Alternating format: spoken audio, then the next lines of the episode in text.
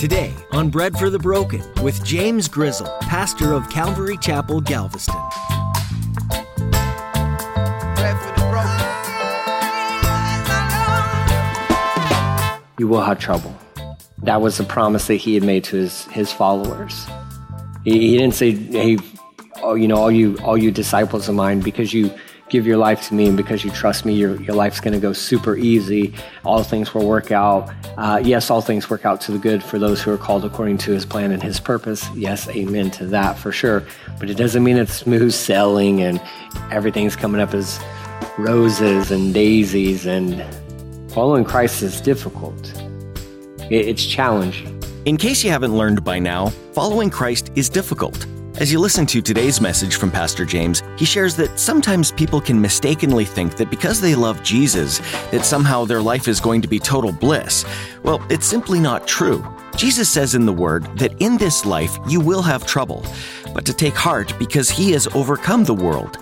Pastor James encourages you that being a follower of Jesus will have its challenges, but the trials will be totally worth it. Now here's Pastor James in the book of Mark, chapter 11, with today's edition of Bread for the Broken. We need bread for the broken, give some bread to the broken. We need hope for the hopeless, give some hope to the hopeless.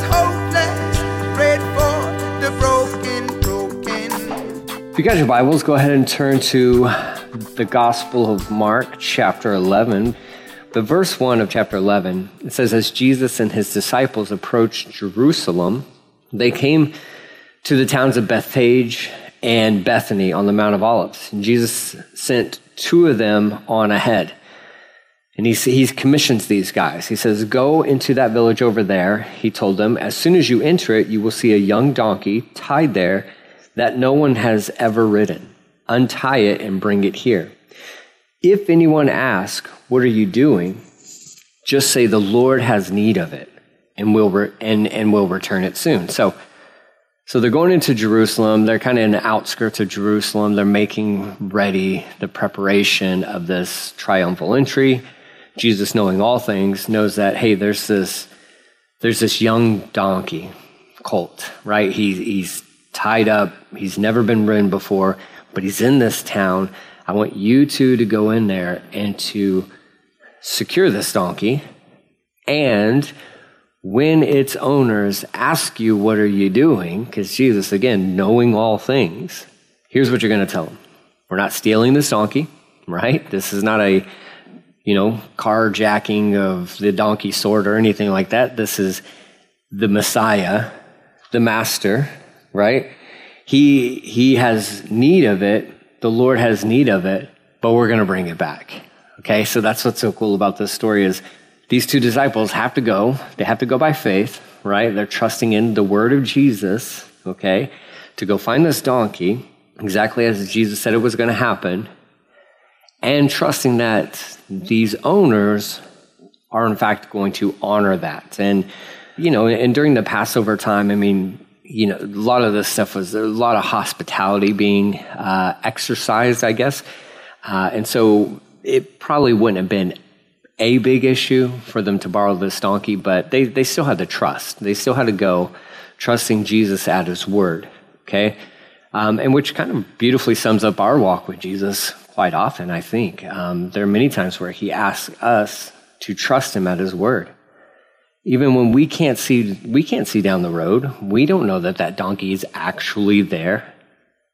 We don't know that the response from the people who own the donkey is actually going to be favorable. But we have to trust him. We have to trust him. And he's constantly asking us just to trust him. And these two disciples, they had to trust him. It doesn't tell us who these disciples were as far as Mark's account goes. Could have been two of the 12.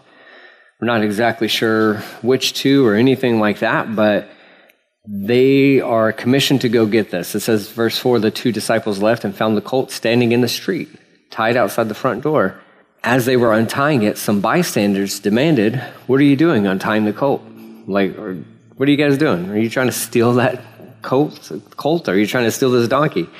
So they said what Jesus had told them to say. That's always a good idea for you and I. Just say what Jesus said, okay? Don't add to, when it comes to like sharing scriptures and all that good stuff, just stick to the script, right? Like just quote the word of God. You don't need to add to it. You can't. Number one, there's a warning concerning not adding to the word and subtracting away from it or anything like that. And I'm not talking about altering the scriptures at all. I'm just saying when sharing the scriptures with somebody, just stick to the text. Just stick to the text. And they told these guys exactly what Jesus had told them to say. They stuck to what he had said. They trusted in what he had said. And it says they were permitted to take it.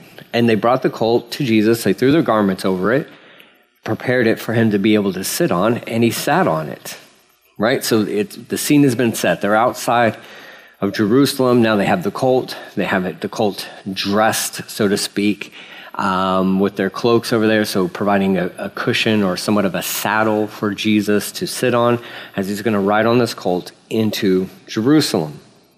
This is an amazing thing, because on this specific day, as Jesus is going to be riding into Jerusalem, it's the same day that all the Passover lambs meant for sacrifice were going to be entering into Jerusalem as well. And here is the Lamb of God who comes to take away the sins of the world. As John the Baptist would say, behold the Lamb of God, right? The perfect sacrificial lamb is going to be entering Jerusalem on this exact same day. We also know from Daniel chapter 9, verses 24 through 27. I'm going to read that to you guys, just so we understand the brilliance here, the precision of all these events. But Daniel 9, 24 through 27, a period of 70 sets of 7 has been decreed for your people and your holy city to finish their rebellion, to put an end to their sin, to atone for their guilt, and to bring in everlasting righteousness, to confirm the prophetic vision, and to anoint the most holy place. Now listen and understand. 7 sets plus 7 plus 62 sets of 7 will pass from the time the command is given to rebuild Jerusalem until a ruler, the anointed one, comes. Jerusalem will be rebuilt with streets and strong defenses despite the perilous times. It says after this period, the 62 sets of 7, the anointed one will be killed, appearing to have accomplished nothing, and a ruler will arise whose armies will destroy the city and the temple. And the end will come with a flood, and war, and its miseries are decreed from that time to the very end. The ruler will make a treaty with the people for a period of 1 set of 7. So now we're getting into tribulation time frame here, but obviously the first part of that was concerning Jesus' arrival to Jerusalem, the destruction of the temple. Now this verse 27's the tribulation type stuff. And it says, to these, we'll make a treaty with the people for 1 set of 7, but after half this time, he will put an end to the sacrifices and offerings. And as a climax to all his terrible deeds, he will set up a sacrilegious object that causes desecration until the fate decreed for this defiler is finally poured out on him. Okay, so just amazing, absolutely amazing prophecy that's given here in Daniel. Now, it had some historical immediate fulfillment. We know that with Antiochus Epiphanes, and he went into the temple and defiled it and all that good stuff. And then, of course, in AD 70, the temple would be completely destroyed.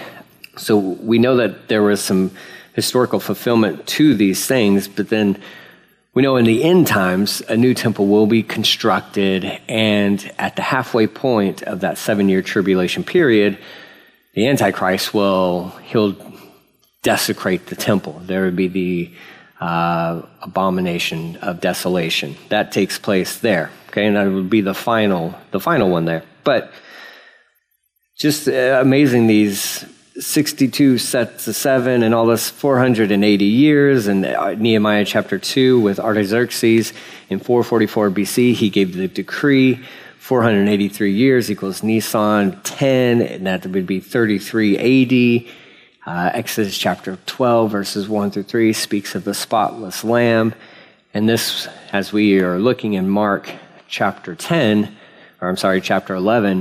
is again the very day that all this stuff was talked about, that the spotless Lamb, Jesus, who comes to take away the sins of the world, rides into Jerusalem on a donkey.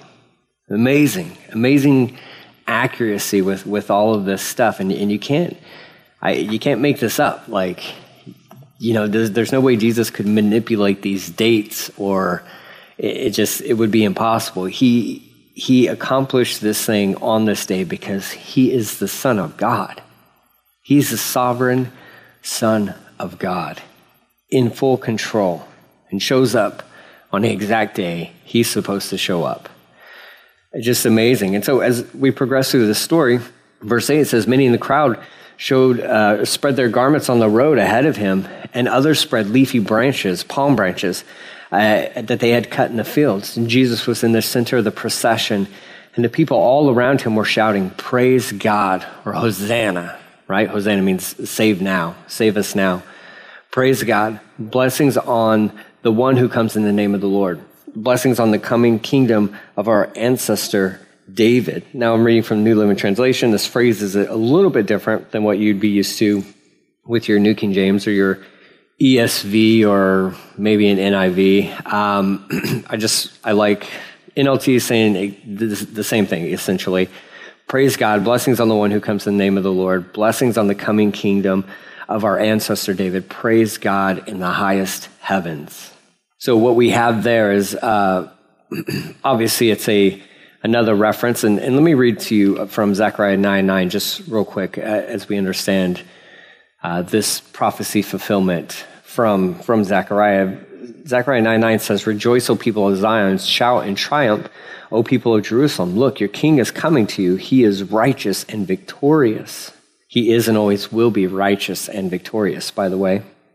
Yet he is humble, riding on a donkey, riding on a donkey's colt. So that was Zechariah 9:9 we saw just fulfilled. I'm also going to turn to Psalm 118, because I want to read to you from this Hallel Psalm, the Psalm of Ascent, just so you can see this reference as well, okay? So Psalm 118, verse 24, you can turn there with me if you would like, or just take a little note of this.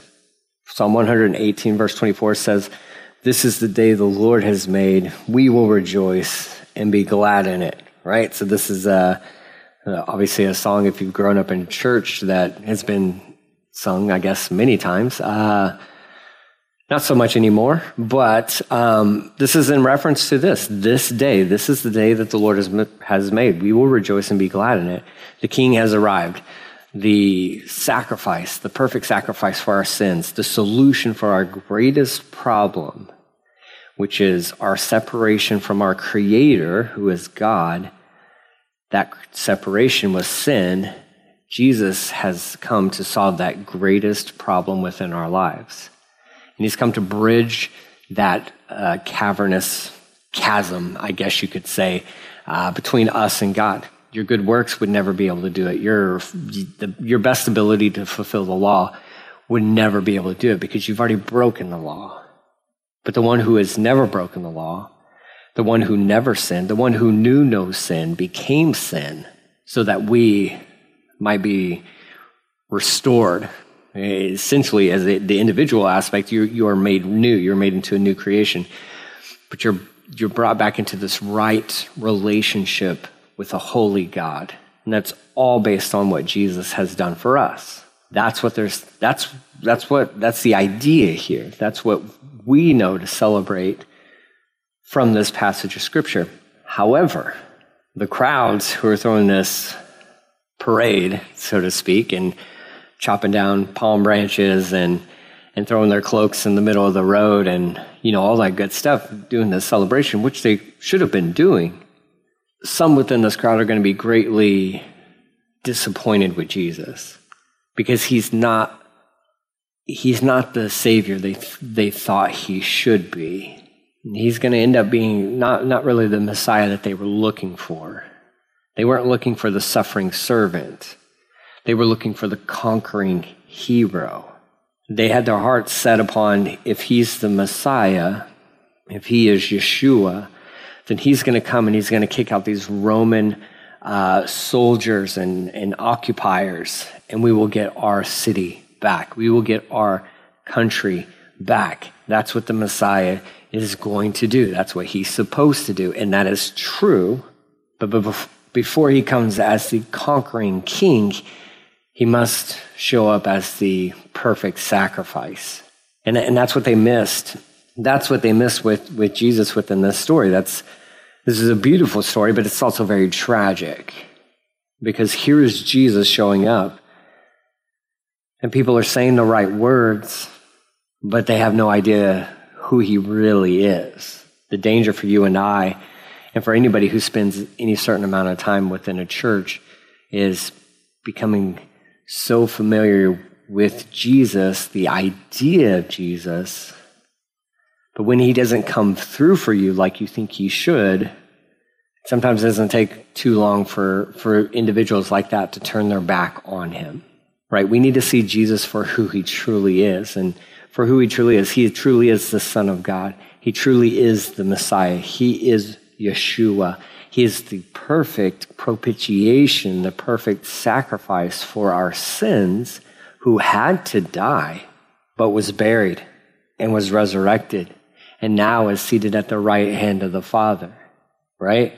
But as the conquering king, he will return. That's who he is. He also made these bold statements and these bold claims that nobody comes to the Father but through him. He is the door, right? He's the good shepherd.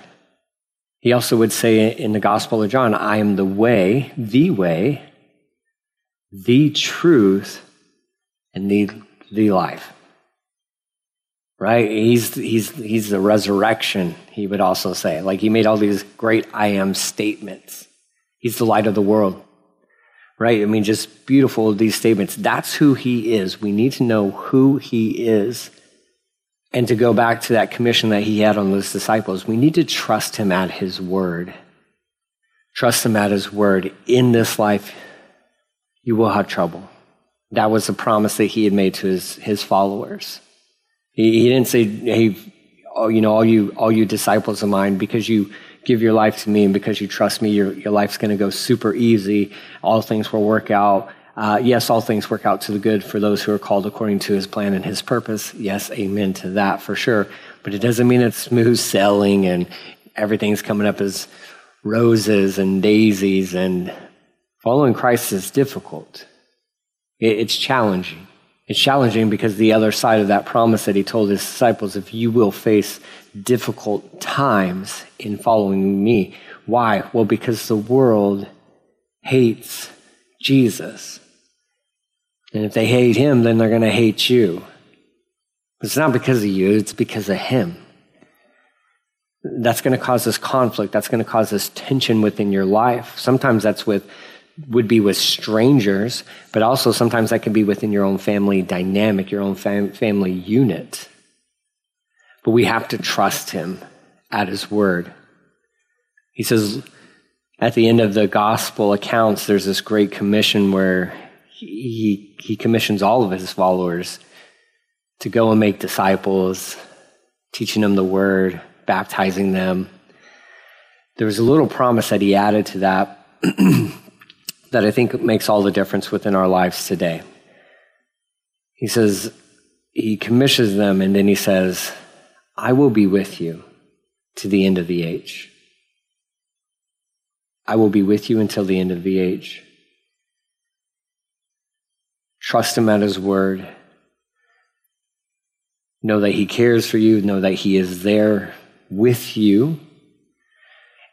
I know that in this life, things may not go as you think they ought to go.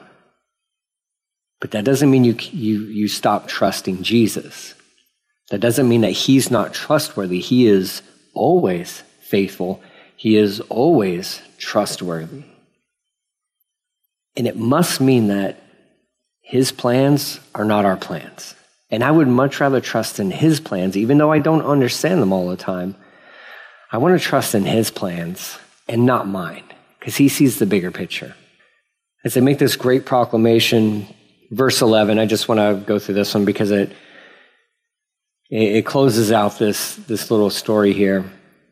It says, "So Jesus came to Jerusalem and went into the temple.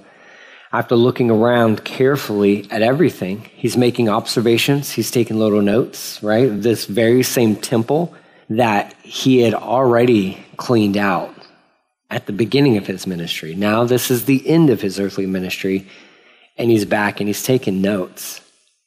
So as he looks around carefully at everything, he left because it was late in the afternoon. Then he returned to Bethany with the 12 disciples. All right, so beautiful story, the triumphal entry into Jerusalem by way of Jericho. Now that's not old Jericho where the walls came tumbling down. This would be new Jericho, okay, with blind Bartimaeus, and then the preparation with the colt, the donkey, and getting that ready, and fulfillment of the prophecy on this exact day when it was talked about, prophesied from Daniel chapter 9. And there he rides into town. Other gospel accounts let us know that even as he's riding into town, that I think it's Luke's gospel account, that he weeps. Because why? Because just like the crowd, Jerusalem didn't realize who was actually showing up on that day. And then he goes right to the temple and he makes notes, because the next day he's going to show up and he's going to clean out that temple, thus making the religious leaders all that much more angry with him. They were already part of this story. Mark's account doesn't let us know that, but the other gospel accounts let us know that the religious leaders were telling Jesus, tell your people to be quiet, and that's where Jesus made that great proclamation. If they're quiet, then the very stones will cry out. Like, you can't stop this. You can't stop this. This is what was talked about in the Word. This is what was predicted to happen. And this is what has happened. And the religious people, instead of celebrating this fulfillment, they were angry with Jesus. And they're going to get even more angry with him the next day when he drives out all the money changers and all that good stuff. But we'll cover that next week. Our main thing today is this, guys. We need to, number one, trust Jesus at his word. Okay? Trust him at his word, and in trusting him at his word, we can celebrate who he is. He is the conquering king. He is the Messiah. He did come to save. He did come to die on the cross for your sins, for my sins. He took all those upon himself, and he died on that cross. But then they buried him in a tomb, and he rose 3 days later, conquering sin, conquering death. And then 40 days later, he ascended, sit down at the right hand of his Father. In the meantime, we know from John chapter 14 that he is preparing a place for you and I, right? As the groom preparing a place for his bride, he is making preparations for his bride. And all the while that's going on, he never stops interceding on behalf of you and I, his kids. So my encouragement for all of us is trust him at his word. He is who he said he was. And place all your faith, your hope, and your trust in Jesus.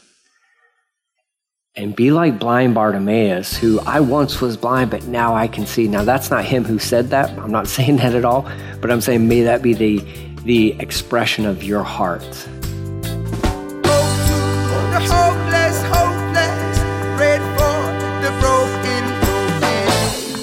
We're so glad that you joined us for a look at the Gospel of Mark here on Bread for the Broken.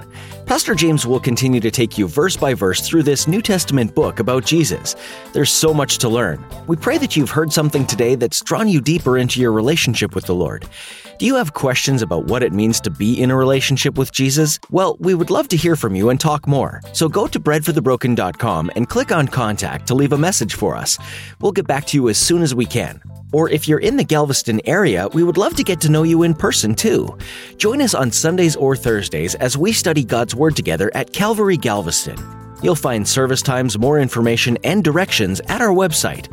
Once again, that's breadforthebroken.com. We're so grateful for our listening audience, and if this ministry has been a blessing to you, would you consider teaming up with us in a financial way? A lot is done to get these teachings out on the radio, and we're so grateful for those who feel led by God to contribute in that way. Simply go to the About tab on our website and you'll find the Donate link. We'd also like to ask you to be praying for us and for your fellow listeners. We can all use God's guidance and continued grace as we navigate this world with Him. Thanks for praying. If you missed any part of today's teaching, you can also find it on our website, breadforthebroken.com. Thanks again for tuning in today to Bread for the Broken.